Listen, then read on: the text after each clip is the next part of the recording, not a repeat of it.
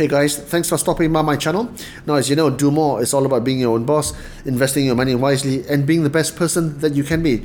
Today, I talked to a very special couple, Shani Iman Lee and Nazruddin Rahman, founders and owners of Block in uh, a Lego cafe. If you like this video, please share it, like it, or comment below.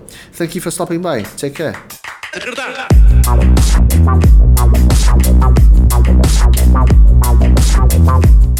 Brother Naz and Shani, how are you guys, man? Mr. Chuang. it's an honor to be here. Thank you. I've been waiting to get you guys on this uh, podcast for a long, long time. Shani, I've known for a lot longer.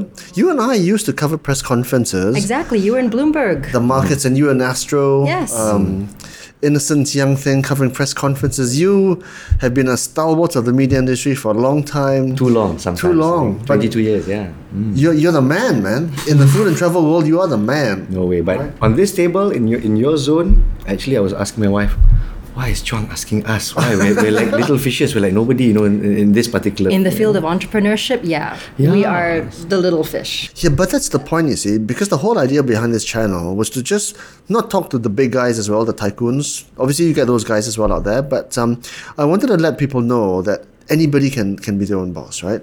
And you guys have done it. You and I were journalists. You are still in a way still in the media world, but you guys, you guys now play both sides of the of the game. You're still media personalities, but you're also entrepreneurs. Okay, so let's start at the start, right? Um, you got your business called Block. Block is obviously, um, um, I, I think you'd let, let you explain it better. But you made that transition quite a long time ago. How did you build up the basically the, the courage to start a business? back then? Actually, Block isn't even our first business. okay. Um, we actually dipped our toes into business um, back in 2010. You know, um, I had just quit my job, my full time job, to be a mom. Um, Was that scary for you? terrifying, you know, because I'd always had a full time job. Yeah. And the thought of suddenly quitting all of that and being a full time stay at home mom is, you know, I even asked myself, I'm throwing away my degree, I'm throwing away all of this education that my parents saved their whole lives for to become a stay at home mom. May I interject a little bit? A lot of people were coming to me. Why you make your wife quit? Well, like me, I do not tell my wife what to do. Okay, she tells Wonder Woman what to do. no, but no way. You know, she's put in too much effort, and uh, I know this about my wife. And uh, I asked her, "Do you really want to do this? You know, it's a Yeah. big thing to be a stay-at-home mom, and and furthermore, when you want to start your own business, of course, somebody had to have faith in her to put in the capital, right? Yeah. Not many women make that transition, right? You know, you know how Sheryl Sandberg wrote a, a book called Lean In, right? And it, it basically laments the lack of um, women, um, senior women in the corporate world, at directorship level, at management level.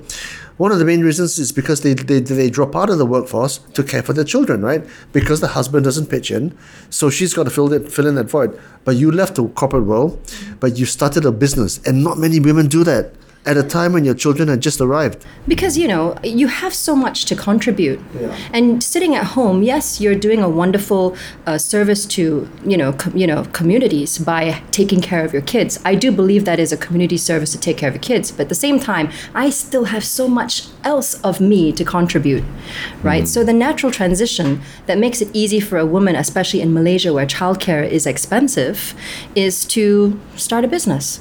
It's the only way, really. You know, you can't work, there aren't really any sort of companies that actually allow you to do part time work and be a mom and be the best, have the best of both worlds. So, Maybe now in a small way, but not yeah. back then. Not, 10 back years then, ago. not 10 years ago. So, it, there was a natural transition for someone who wanted to be a full time mom, but at the same time wanted still to contribute to the economy and the community. So, And to the um, family. yeah, so it, it was an e commerce business, um, an accidental business, How'd you do? as it would be. Well, not really accidental. selling Take a look at baby the bank account. products. it was selling baby products, ba- Okay. basically, you know, because so um, you're trying to do the, the you're trying to be synergistic, right? Yeah, You I mean- started family. yeah, and you know, when you have a kid, you suddenly realize, hey, there's so many things in the Malaysian market that I just can't access. I can't get, eh, you know, shipped into Malaysia, and if I want this item, I'm going to have to ship it in in bulk. So hey, let's. Were you guys? Um, did you become entrepreneurs uh, by by default because of the need, or did you feel the entrepreneurial stirrings back then? It was by default. Okay. We didn't go into business because we thought, hey, let's start up a business. It You was never wanted to be your own boss. Your own boss. No, I think it was just opportunity and timing. Okay. You know, so the opportunity presented itself and the timing was right. I wasn't doing anything else with myself and I was hungry for opportunity. This, She speaks purely for herself, yeah. Okay. Uh, because in a partnership, uh, in a husband-wife relationship as Yeah. well, I must express it here. It is not for everyone. Not all husbands and wives will be great business partners. There was one quality about her, which made me because she says it's by default. For me, nothing's by default. Everything is I had planned. to, of course, pitch the idea to him. I see, I see, I Yes. see. I say, hey, we've That's got a good opportunity. Okay. You know, timing's good. Hmm. You know, I need this product anyway. Need to buy it in bulk. Hey, pitch to the husband lah kan. Yeah, yeah. Yeah. And then what happened? and and we had to make it a real Investor. Yeah, as far as I'm Oh, concerned. yeah, because if she wanted to really dip her um, fingers into it, I started off with retail actually. So I know there's a certain kind of doggedness you must have, that stubbornness and that resilience. She is, she does have those qualities, but when it comes to retail, there were a few things I still had my doubts, so I had to step in. Okay. She had a good product, and she had a good angle as well. Um, actually, so Tough boss. Yeah, and we did yeah. make money. We did make money. It's just that she started to realize, okay, now we're gonna close the business. Hey, yeah, you know, we made money. Well, it was more of two more children came along. Yeah, right, I'm right. still So- handling Exactly. this thing. So it's grow or But that was our first lesson. um, You know? Well, for her, her first lesson as an entrepreneur, where when you bungkus also, there's money involved in being in Correct. You know, And solvency takes Ah, money. Exactly. So the more time you take to do it, as you shut off business, in the end your profits go to nothing. So it's a very important lesson. Yeah. So once you start, you don't stop, or once you start, you sell. Yeah. So very important lessons to learn. I mean, we learned a lot about that experience. I wouldn't say it was a failure. I think No. it was a, a very good experience. Mm. I don't. We didn't lose any money. We didn't make any money. We sold the business because I could no longer handle it. Spend less money for another degree too. So what, what did you learn from that experience? I think you know we went into that as as I said by default. There was no business plan. There wasn't this sort of question like you know, do we want to take this business, you know, more than what it is? Where do we want this business to be in five years? Where do we want this business to be in ten years? We never asked those questions because it was an accidental opportunity, you know. So we learned a lot from that experience, and going into Block again later on, and that was how many years down the line? We started Block in 2016, so you know, And six years you, later. after starting a business with your wife, usually one's enough to either break the business or break the marriage. Yeah. You know? Thankfully, both have survived. both survived because that's why I say it's not for everyone. It's not for everyone because your growth as a person, and you know, just became a husband after doing gig economy for like 15 years, and then you have children, and then you've got the small baby that's your business, and you learn so much about everything, including each other. Yeah. So that is that was the deal breaker. We found that we were a good team together. Um, she, I'm the yin to the yang, and uh, whether That sounds almost cheesy, but I know that's It- not a. it must You be. know, I have a It better must be. metaphor for this. Yeah, yeah. Really? Okay, Ah. imagine a balloon with a rock tied. Ah, so, to so, so, so, so. Okay. So you're the dreamer. Who's, who's the dreamer? I'm the balloon. okay, you're the Okay. dreamer. Okay, and we have another partner who is, of course, I mean, in block, we have another partner who is Yeah. my brother-in-law, Yeah. who Yeah. keeps us from killing each other. Yeah, Yes. yeah. But he's the rock, and my brother-in-law is the string Okay. that attaches the rock I to see. the So you're the big picture person. Yeah. Yes. Yeah, you're the ideas guy. I want to fly. Yeah, yeah, yeah, yeah, Right? yeah. I, I see, I see. So most of the time, I talk to people here, right, and they're so single-minded in their determination to succeed in business. Um, a lot of the times, their family time suffers. They don't see their wives, and in some cases, I won't. Obviously, I won't mention names, but it, it ends in it, it doesn't end well, lah, you know. And their children, they don't see them for the first fifteen years of their lives, right? And meanwhile, this guy, the, the guy now is worth a few hundred million, but it comes at a huge cost. But you guys, by way of contrast, you're doing this together. It's a journey as well. Well, I have to say, what you say bears a lot of weight because it is, we have seen for ourselves how possible, how real that risk is. Mm-hmm. It's happened to us too. Mm-hmm. Fortunately, we realized from the experience of the first business at which point you need to pull back. Oh. Sorry, sometimes things get really important. Is, is that the string calling you or the rock? That's actually, that's actually, I've got women telling me what to do all the time. See, It's 519. Good. Is it? okay. Thank cool. you, he carries his That's how- business that's how around with him on his wrist. yeah. but yeah, when we when we decided to start Block in 2016, we obviously were coming from a place where we knew that this was a risk. But again, opportunity, timing. Yeah. We knew someone who was selling a business. Yeah. It was a playground with a non-existent cafe, and we're like, dudes, we can do this. This is like a no-brainer for us. We can, you know, we put our heads together. We can make this fly. So on my side was, you don't know how tough the F&B business is. You don't know. It is bloody tough. So tough. pitch again. And then we we were talking about a location that's really crap, da da da. But the kicker was, despite how, um, uh, you know, low key the first setup was, it was bringing in customers. So we were like, Yeah. you know, there's something here. So we sat there for a week, started counting heads. So Wasn't need- bad.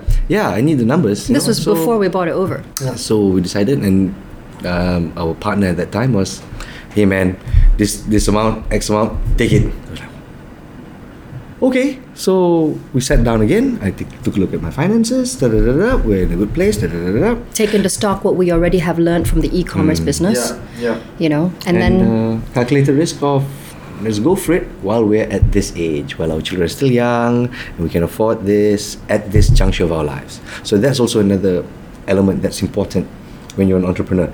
Um, doesn't matter what age you are, you can start a business even at five years old. Yeah. But at certain points in your life, things and priorities change. Yeah, yeah. Does and your- the risk the risk profile changes as well. And the thing is, this is the funny part. We went into it already thinking, okay, so we already know what the risks are, without realizing that there's a whole different, you know, a bunch of risks that you cannot even imagine when it comes to a brick and mortar business. So so what are some of those? So, okay, tell tell tell me what block is first, right? And then t- tell me about the, these issues. So, so Block basically is a cafe and an indoor playground joined into two. And this With a, was with a Lego theme, right? yes, with a Lego mm. theme. And you know, With a when we bricks theme, because we don't mind right now.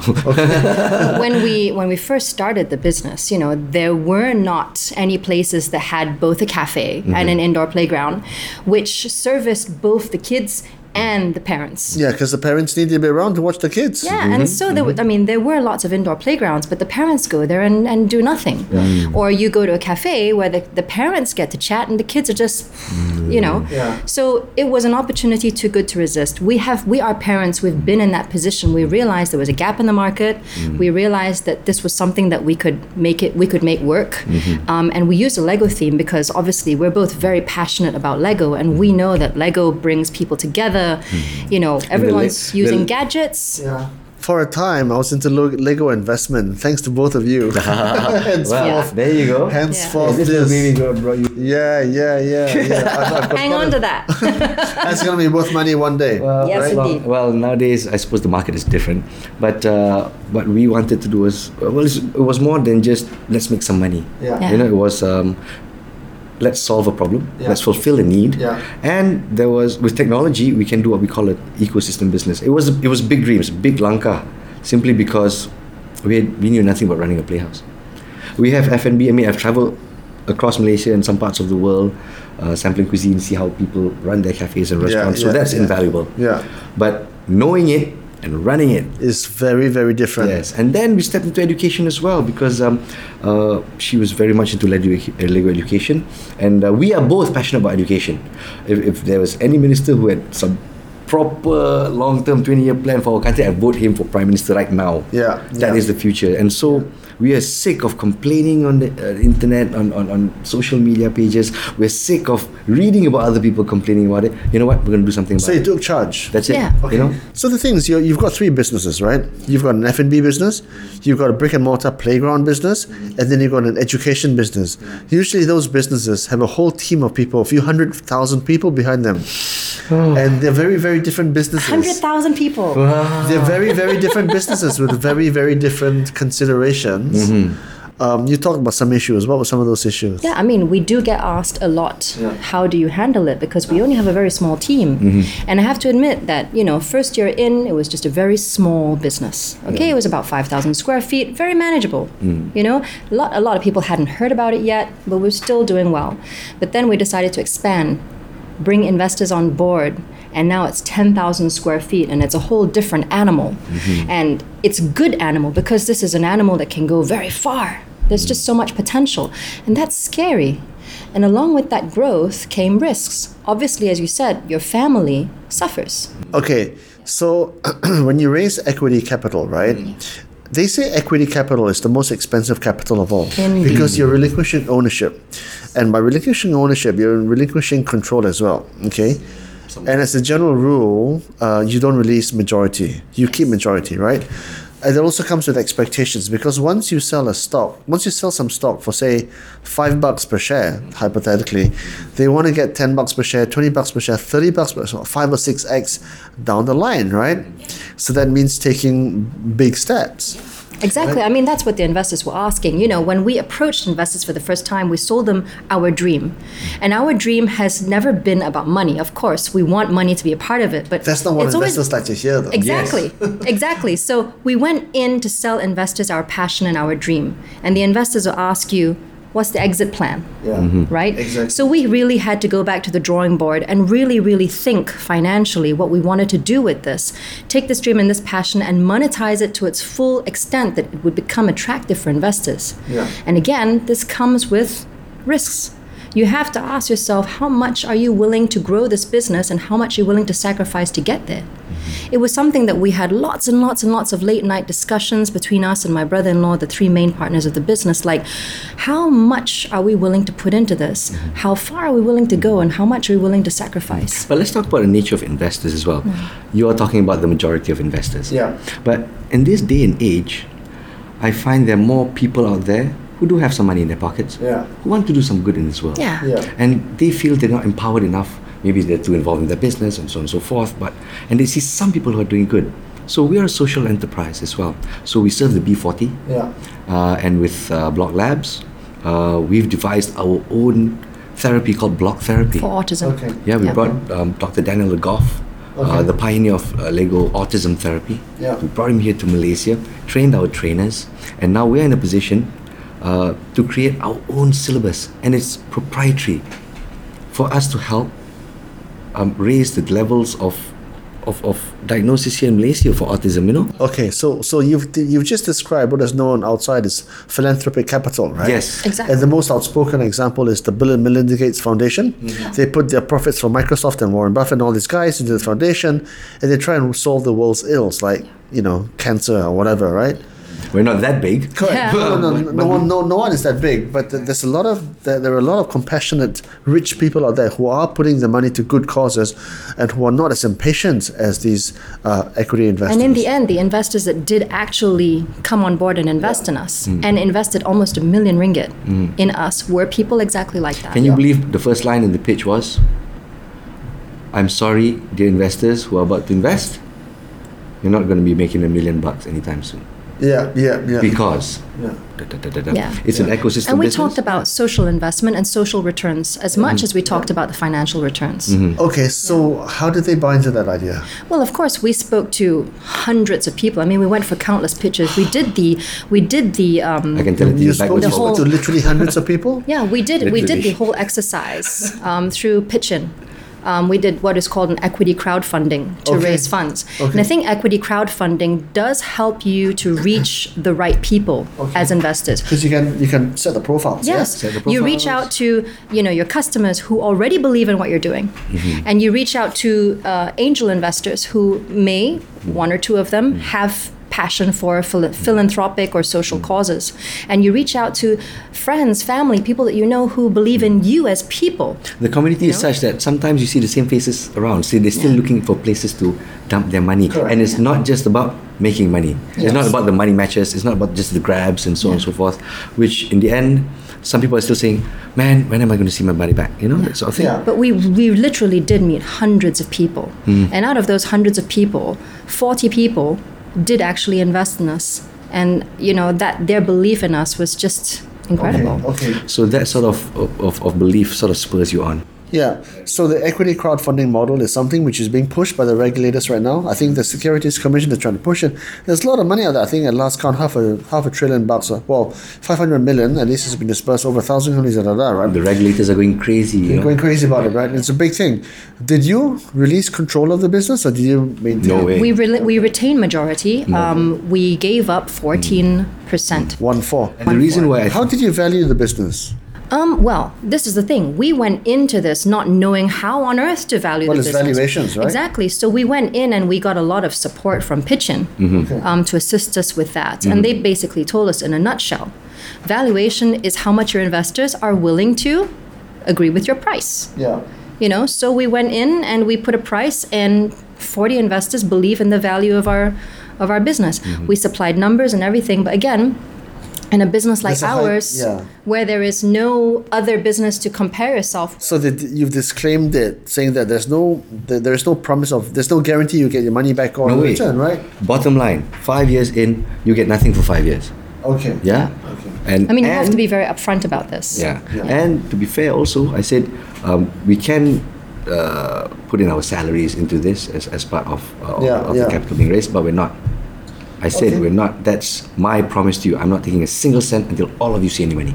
Okay. Yeah. Yeah. So that sort of, okay, you're in this for, for the full nine yards. So Yeah. that's my guarantee to you. So after the five years, how much is valuated, and what, uh, um, as far as the five-year plan has been achieved or not, let's take a look. Okay, interesting. Simple as that. Yeah, but Interesting. I think when it's come when it comes to equity crowdfunding, I think honesty is uh, very important. The best policy. You know, Absolutely, man. You, you, Because you from are, people, right? Yeah, you're putting people. yourself out there with ordinary people, and you're telling them this is what I can do, Mm. this is what I can't do, this is what I can promise, this is what I cannot promise. Because part of You the uh, of the reports back to them is how much impact we give back. I mean, the, the Orang Asli villages we go to to bring Lego, um, to um, the autistic, uh, autistic children that we uh, meet, to the statistics that we have. Hmm. You know, all this is giving back as well. So there is an impact when we talk about your investment. So your your investor profile, some of them are quite um, they're into the social enterprise idea. Yeah. So they're okay with you giving back, and they're okay with um, forsaking some of that profit. Well, when we went in in, and did our pitch, we pitched ourselves as a social enterprise. Yeah. We had to explain what that was, Okay. you know, and they were with it. I mean, like I said, we spoke to hundreds of people. Okay. There are probably like 80% of investors who, who, you know, were not in for it. Mm. Yeah. But out of them, 40 people did. I would say they made maybe made up about 20% of the people we spoke to. Yeah. Okay. So so okay. So it's both of you, right? I'll give you thirty seconds. What's the elevator pitch? Imagine you're on the top floor of KLCC. You you're Both of us, floor. we're both going to talk into each other. You better start with him. You sure? You sure? Okay. So I'm I'm You sure? I'm um, I'm Jack Ma. Okay, you uh, you want to lift Jack Ma, right? You want to raise two million bucks, right? You want to give away twenty percent of the business, right? You've got thirty seconds from the 88th floor to the ground floor, on a count of three, right? Oh my goodness. On the count of three, right? Pressure. Naz? One, two, three. I know I've got a little bit of time I, ha- I have with you, so I've got this really great idea uh, where we talk about uh, community businesses, which is uh, becoming really, really huge, uh, especially here in this part of the community. Uh, we talk about the Lego community here in Malaysia is 10,000 strong already, so a ready community with no place to go. Uh, we talk about parents with a certain amount of value, the mid to high value people who want to have a good time when they bring their children out uh, to a playground. Have you been to a playground? Time's with, up. with your, oh 30 no, that was fast. That's why I do the pitches. Okay. I usually have five minutes. Go for it. Shani Iman Lee. host, okay? You've got 30 seconds on a count of three. One, two, three, go. Jack Ma, you have kids. When you want to take your kids out, where do you take them? And when you take them out, what do you do while they're having fun? Now, you see, my business can take care of that. And if you invest in my business, you are investing the same way hundreds of thousands of parents who have the same problem, you're investing in, in solving that problem. On top of that, I'm also doing education. While you are waiting in my cafe having a nice meal, your kids can learn about Lego education at my Block Labs. Time's up. That's not bad. That's a lot better than this. my God. Usually I have five minutes. Don't I? Charge. Uh, no lift goes that fast. but the modern ones do, that's for sure. Well, that's why she fronts it. Yeah, but it's interesting because you are the front line, right? And it's very important. Who, who fronts the business as well? I have to. You know, obviously we both own the business. He is the major shareholder. Yeah. Okay, but he also still runs his other business, our other business, which is Mojo, which is his TV and Okay, media so that's when you appear at, at you, you you MC conferences and moderate stuff, and you are still the well-known TV guy. Then even my mom-in-law knows. She, she knows you from from back then. Exactly. Hashtag, oh, man. So that that would be his main gig. So if, uh-huh. if we look at his at our Is it this one? Is it like that, right? Well, it's, No, it's, no, a, it's a hashtag Hashtag Oh wow! Yeah. But that's like another life, you know. Yeah, it's like yeah. almost living another So life. we've got Mojo, Sendirian Berhad, which takes care of the TV and media side, Mm-hmm. and he fronts that.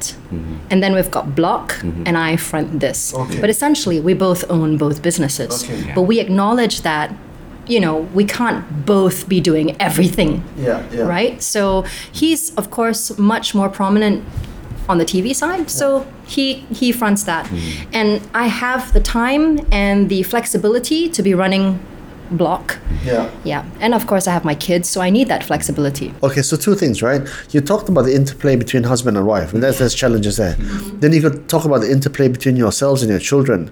And because both of you are in business, you've got to deal with the, the demands on you of your time from your three kids, right? Ching. Right? Do you know what I mean? Okay, so, so first with the husband and wife thing, right?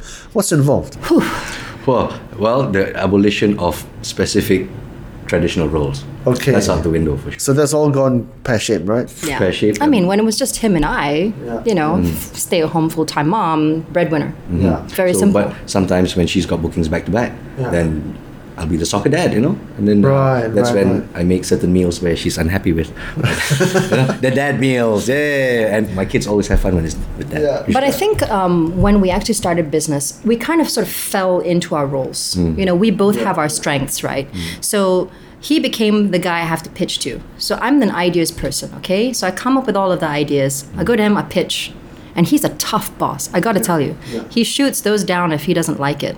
And so we have to bounce these things off each other all the time. And like I said, she my doesn't brother take in law. rejection very well.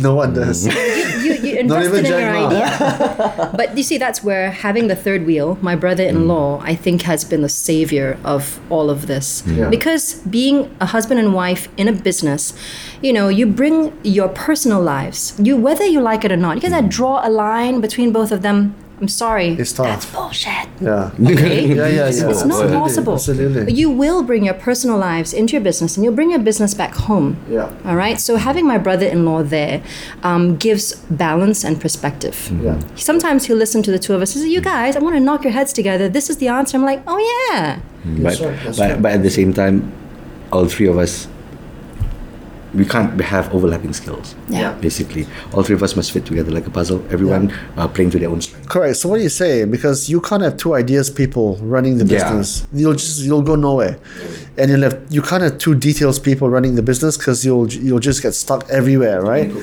Yeah. So you're quite lucky in the sense that you've got one ideas guy and one details guy, and you match one nicely. operations and one operations guy. Yeah, you need that as well, right? This is the. Without those cogs, you can't move. That's, Yeah. that's the truth of it. We're also fortunate to have great partners as well. So I think that's the other ingredient. You you were say asking earlier. You know how do you manage it with just two of you? It's not the two of us. We've got a team of very dedicated people. My chef is top notch, uh, and uh, he's learning many things along the way. Nice. Uh, we've got, uh, of course, our CFO, Yeah. uh, who's been absolutely wonderful uh, in terms of. Oh, you know, you Putting been- structure. Yeah, you guys been doing this this way all this time. Oh, yo, you know, it's like, that's why we need you. Yeah. You know, So how does it work with the new investors from the from the equity crowdfunding sphere? You got forty people you know, there, right? they mm-hmm. have given us a lot of freedom. They don't Yeah. ask a lot about what we do. I think there's a lot of trust hmm. in our vision. How, how does the reporting structure work, and what kind of expectations? Basically, Pitchin requires us to deliver a report. Yes. Of course, the audit report has to be submitted to the mm-hmm. investors, and of course, once in a while, Pitchin will check in mm-hmm. with us. But on our own um, volition, we also set up WhatsApp groups. Um, for our investors, just to update them. So when we appear in the media, you know, when Block ha- has achieved something good, like for example, when we received our social uh, social enter- enterprise accreditation from agency Inovasi Malaysia, of course that was a big deal for us. So we shared that on the group. So we we keep them apprised. People Yeah. apprised. Um, again, honesty is the best policy. Yeah. So from uh, uh, important milestones to important reports to Selamat Hari Raya. Yeah, yeah, okay. So I, I don't know how much details you can give me, but um, so if you put in ten dollars today, January the first, two thousand nineteen, Um, what do they? What what can they get? Well, it's been a year. It's been a year since the money was actually used to renovate and build the business into what it is now. Okay. I'd say it hasn't really generated the returns that we're hoping it will yet. Okay. Hmm. The business is still in. But it's been tough full-on- times. It's tough, yeah, Yeah, and it's, it's a full-on there. growth stage, hmm. and expanding from a five thousand square foot space with no kitchen to hmm. suddenly ten thousand square feet with a kitchen and a full kitchen crew, and a, It's no bloody joke, man. it's a joke. Yeah, and exactly. talking about capital expenditure already, Yeah. so we've already got a mountain to climb. yeah. Yeah. So if the sheer fact that we can make that money back already in that first year, that's the first milestone actually. Okay, so to the to, to the one of the forty, right? Um, they've put in a dollar, right? Wh- What is the promise to them? Oh, um, Is we, there a we promise to actually that? Didn't promise, but we did give a range of percentage that we hope we can exit at. That, that they we, we hope they so can so exit the at idea is in it's, a, five it's an exit strategy. Yes. And, Okay, it, so and it's five years Yeah, locked in. and I think um, they they were also very honest with us. You know, they want to know when they can exit, so we gave an exit plan within five years. I see, I see, I see. So so the, the, the aim is to, get, to, to, to to move it along to the next investor, who then takes it to the next level. All or nothing. And uh, to prove it to you, I live like a pauper. really, I live like a pauper. And again, my, our money where our mouth is. Yeah. We've never taken a cent out of the business. Of course, some of them like, so if if that means we must have other sources of income. Like, yes, I do. Yeah, because you're still on TV, right? Exactly. So that's why the partnership is here. She's full time into the business, you know, and the other two partners are not full time into the business, but she runs the show anyway. Yeah. So are investors okay with that? Because they might want you in there full time, and mm-hmm. No, they no. might be. That, as I said, you know, when when it's an ECF, you mm-hmm. are meeting the investors who are going to be investing in your business, and you can be honest with them. and what do they look like? What do they sound like? What do they want? They are they customers. mom and pop guys? The, the majority, mom the majority of our investors Our were our customers. And, and Oh, so, so, so. Yeah, and that is, I think, the beauty of ECF is that you are, Uh, you know, asking for people who already love your business to invest in you. So they've already been part of your brand. They've been part of your story. They've seen you at work. They've seen what you've already done, mm.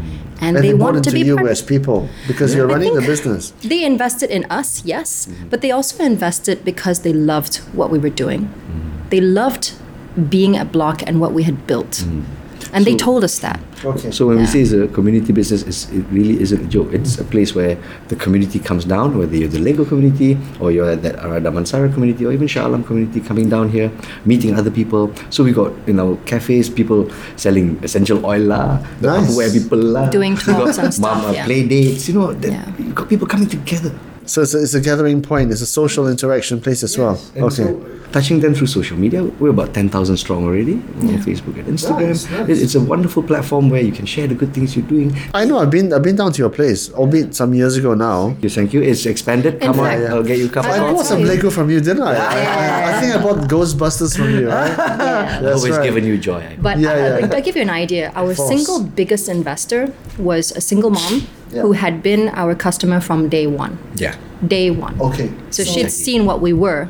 So how much did the smallest guy put in, and how much did the biggest guy Um, put the in? smallest was uh, with with uh, Pitchin with uh, ECF. The smallest amount is about three thousand.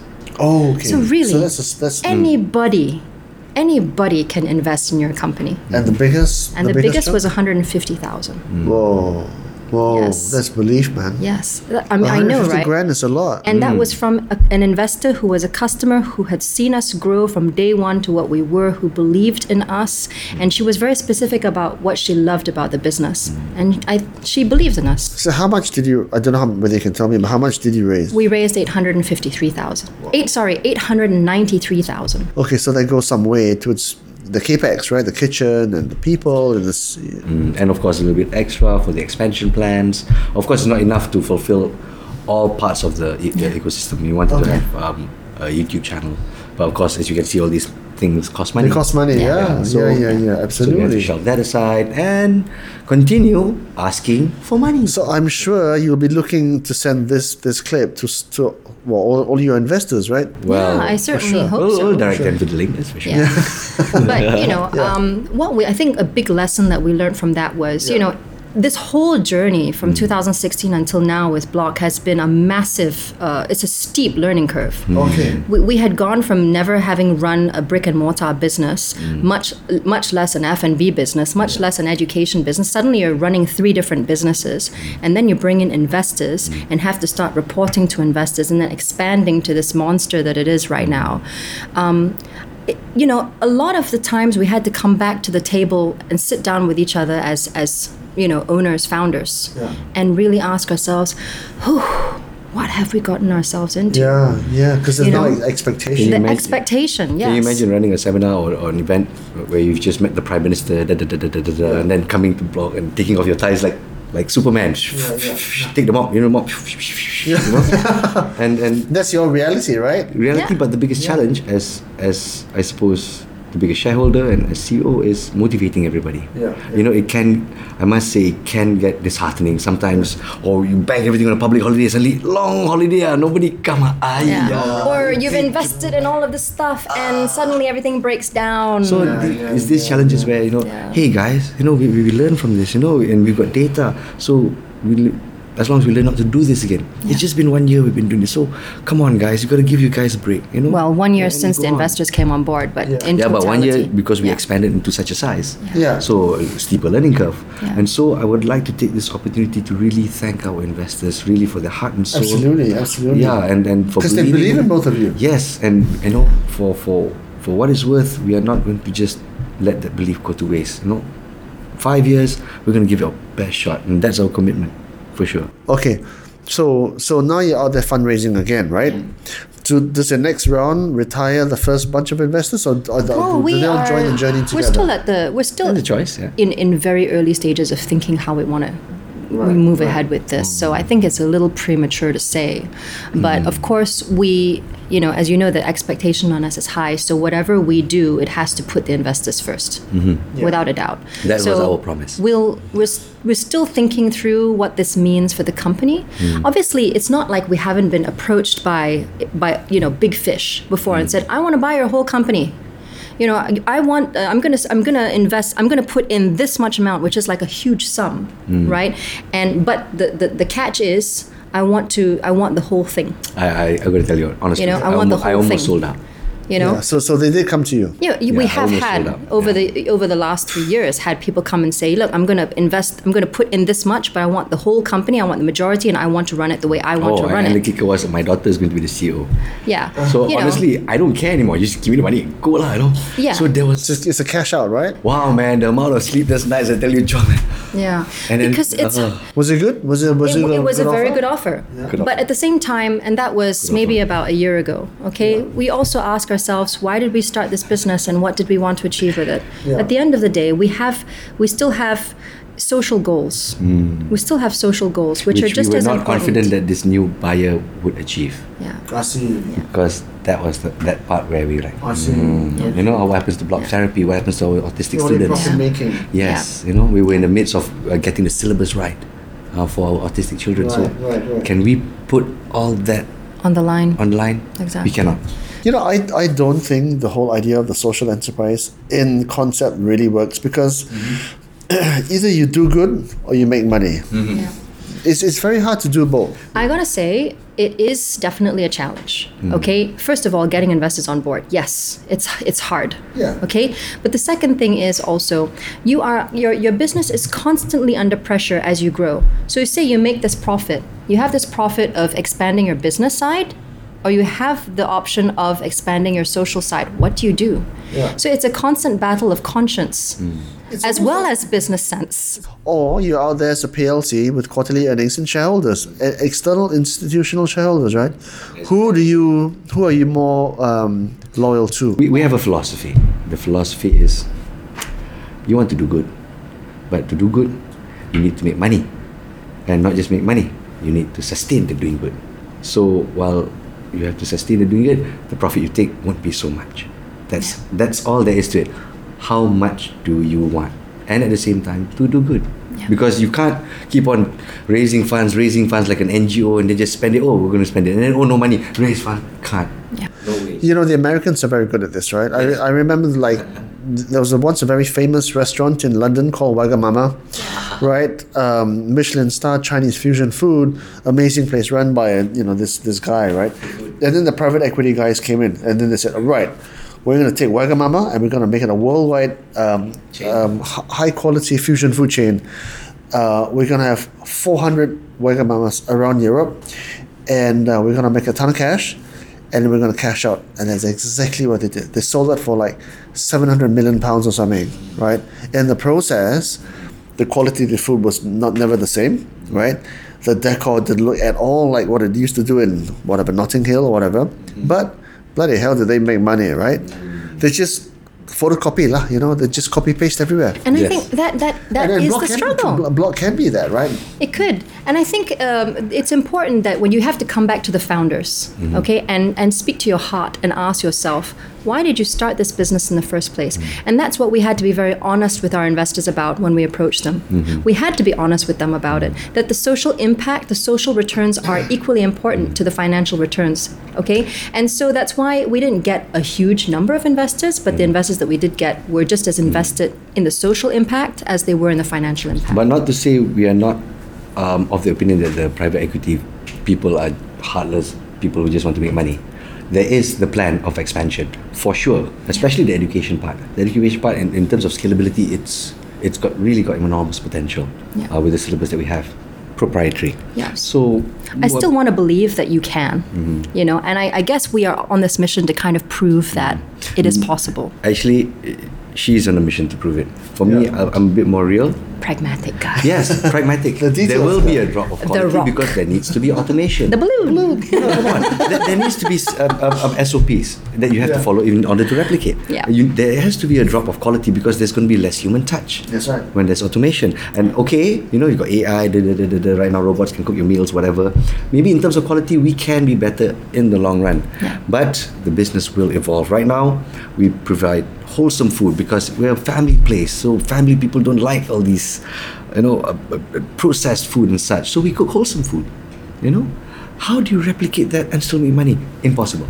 Impossible. Impossible. Yes. Impossible. So you're gonna have to compromise some of what our set principle. That's why I said everything's not locked in stone. Yeah. My wife is really a dogged person. She's got that target. I'm going to achieve it no matter what.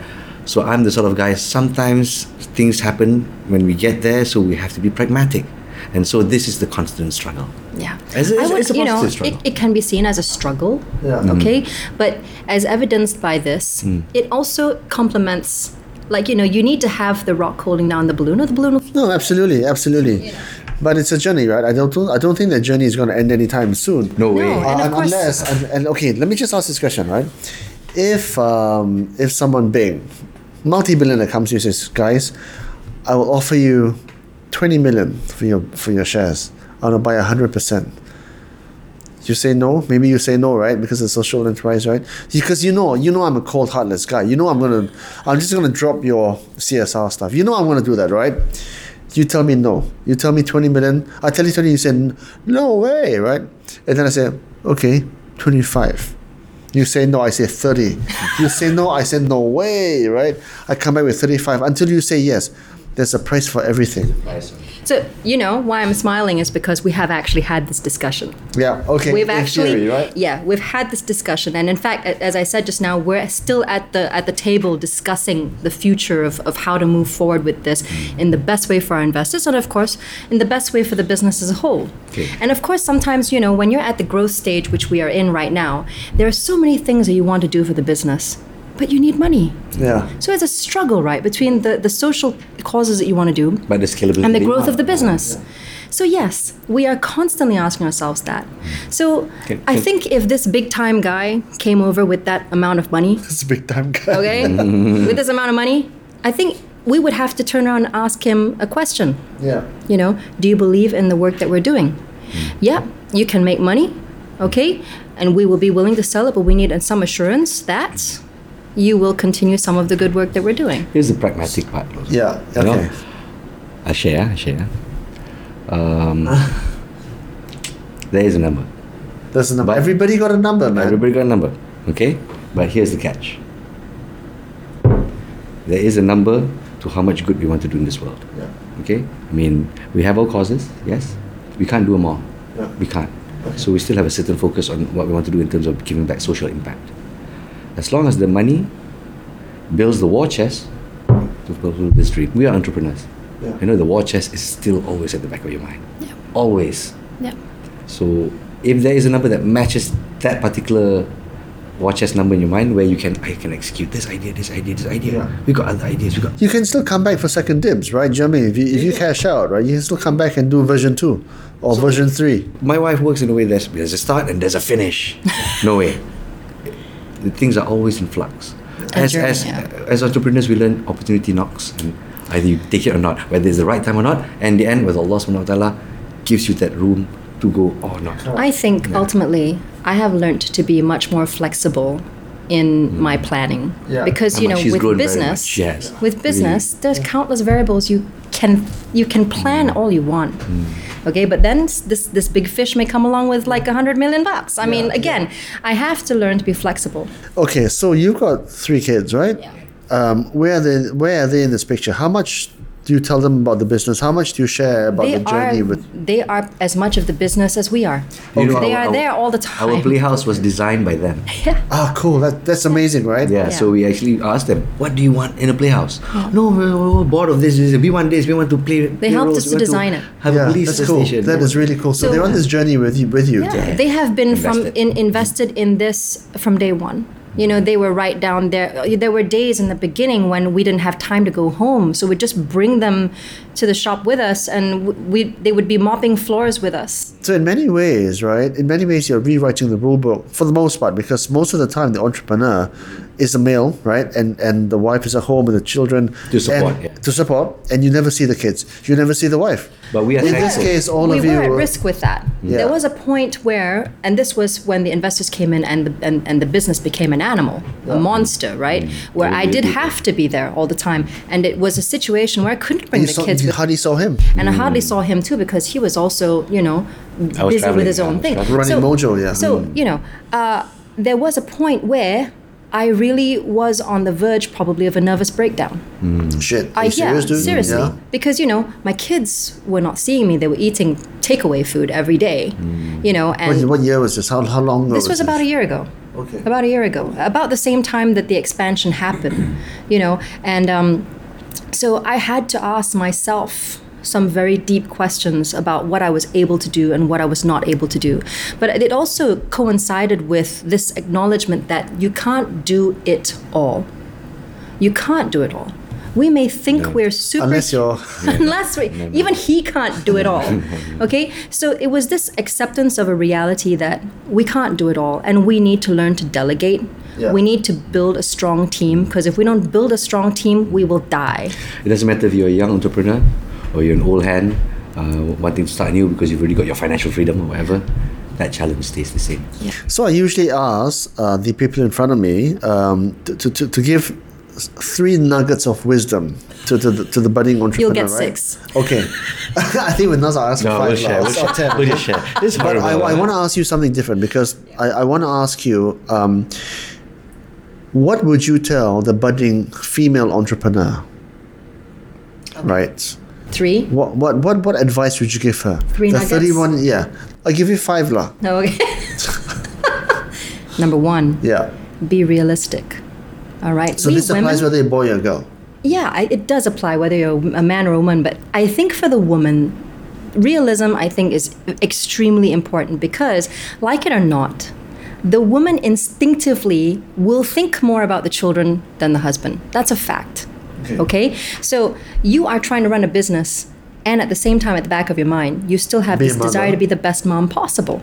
A working mom goes through the same thing. I don't know whether men think that way, but for a mother, definitely, instinctively, innately, The, the, the, the, the children take precedence over the business? you know it's a it's a struggle Yeah. right and i think working mothers struggle through this every day and when you're an entrepreneur it is just as as much of a struggle and because you're building a business the real risk is that you can actually drop the kids for the business if it requires it because the business is depending entirely on you most of the time if an emergency happens you'd have to drop everything and go Okay, nugget number two. so, realism.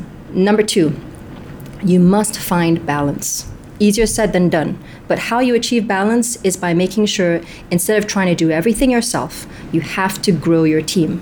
The only way to grow your team is to start a system. Have a system, train your team to follow the system, and then you just monitor the system.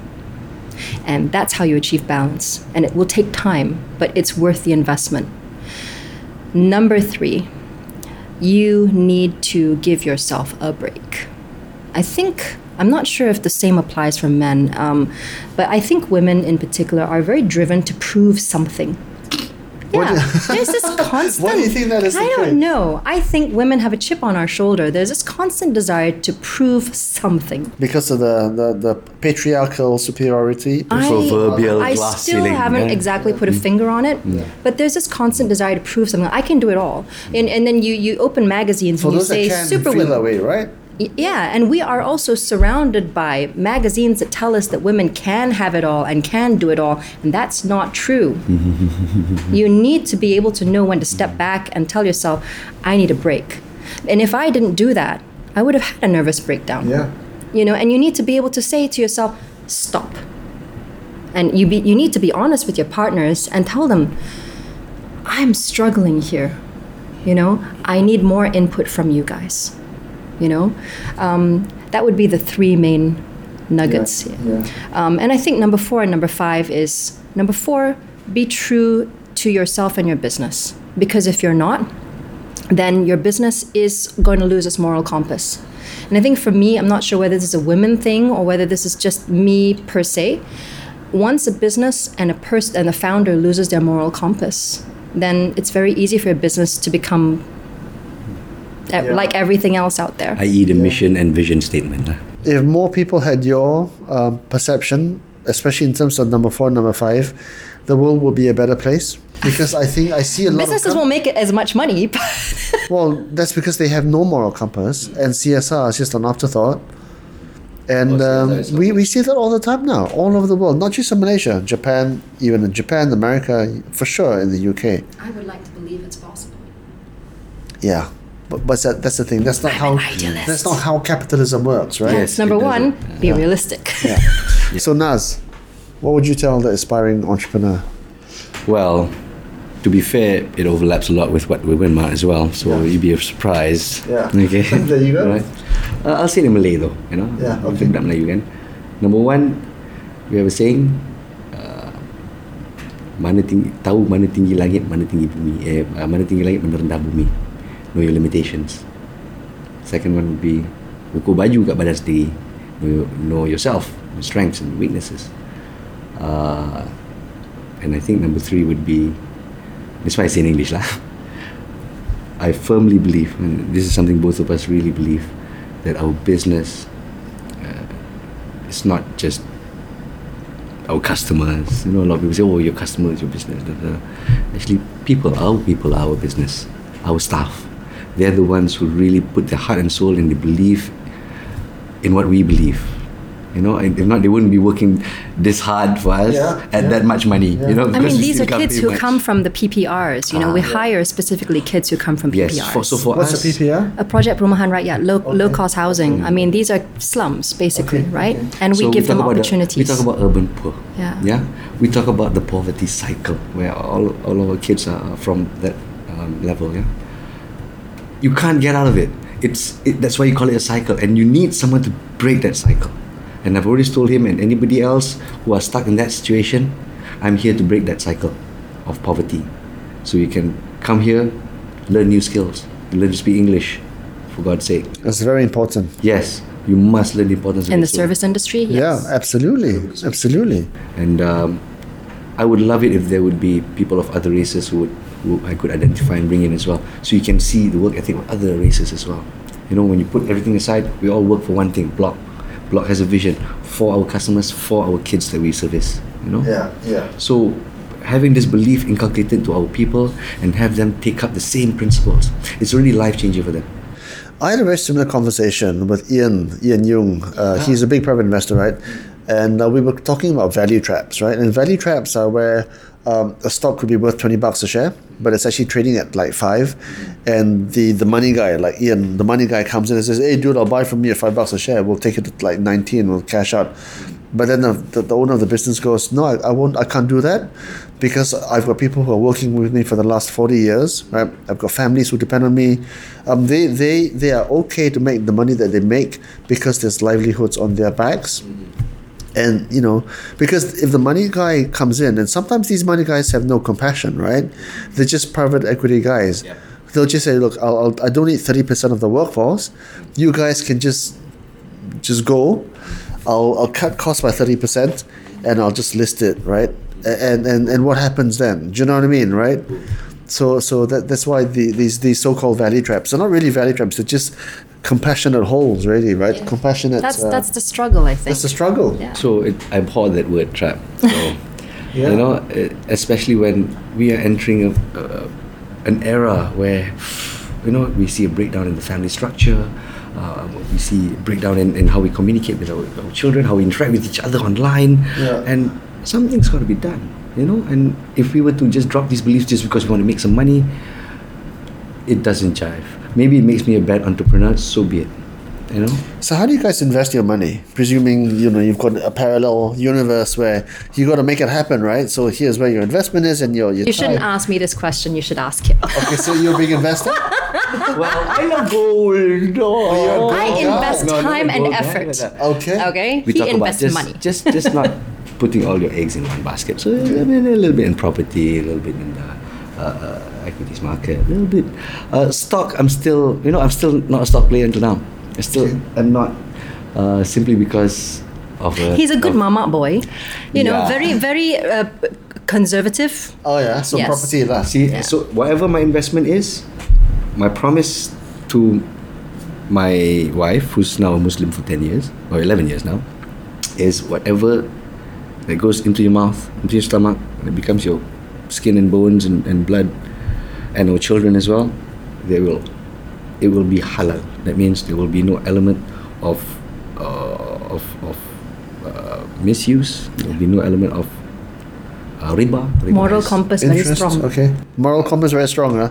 Well, I, I- I believe in something called barakah, the concept of barakah, where you do something with sincerity, and uh, of course, whatever you do, that effort is efficient enough to, to do a lot of good in this world. It will come back to you somehow, uh, you know. Well, you know how the old adage, right? It's it's not the religion that's fault; it's the people. And you know, in Buddhism, it's the same thing. They believe in karma, right? You do good, you get good. It's it's like the, the It's universal. That's how the universe works, lah, right? Yeah. Yeah. So, So I think, you know, we agree with. Yeah. In terms of an investor, he's not just investing for the, the world. Yeah. He does have places where he invests his money, but he's also investing for the hereafter. So he's a, a two pronged investor. So I, I invite my investors to, to come on this boat with us. This Yeah. is a journey, yeah, where we do good together. Uh, we may not leave a big mark or small mark. We'll leave it to God. All we do is we do our hundred percent. That's it. Nothing but hundred percent all day, every day. That's it. Nice one. Can I share a nugget for husbands Yeah. and wives wanting to go into business? yeah, absolutely, man. Hundred percent all day, every day. You're going to need all the help you can get. but basically, Yeah. our experience learned from the first business that we carried over to the second business was this you definitely need a third wheel. You definitely need a third wheel. Being in a business as a husband and wife, you know, it's very dangerous sometimes because whatever struggles you deal on a personal front, um, you need that that perspective. And and when you're see, when you see each other all the time, you lose that perspective. On top of that, you also have, you know, you are both parents to the same children. So if you don't have the third wheel there, then if the business really needs both of you to be there, who's actually like you know? Mm. So if you have that third wheel you always have that other person who can who can be there so that one person can step back if need be. But definitely i would strongly suggest even if it's a a, you know a small shareholder having that perspective to give you that outside look mm. at what you are doing is i think invaluable. Very important. Every every business will have different dynamic. If you, but if you're going to be husband and wife, we would strongly suggest someone with uh, minority share pun tak apa. As long as um, the person, preferably older, too. So there is a particular figure right Yeah. there. Yeah. Uh, Yeah. Maybe an advisor that you can have. We, we've got two advisors as well, who are of high profile, and their advice has been invaluable because sometimes they just cut through the bullshit, you know. Yeah. How do you structure the advice, the advisory board? Ah, well, for in terms of the real Is it estate formal? part. No, no, it's informal. We, Informal. we go to them, we call, WhatsApp them when we need advice, Okay. and they're always they're, on they're, hand. They're cool yes. to entertain them. Yeah, okay. yeah. okay. yeah.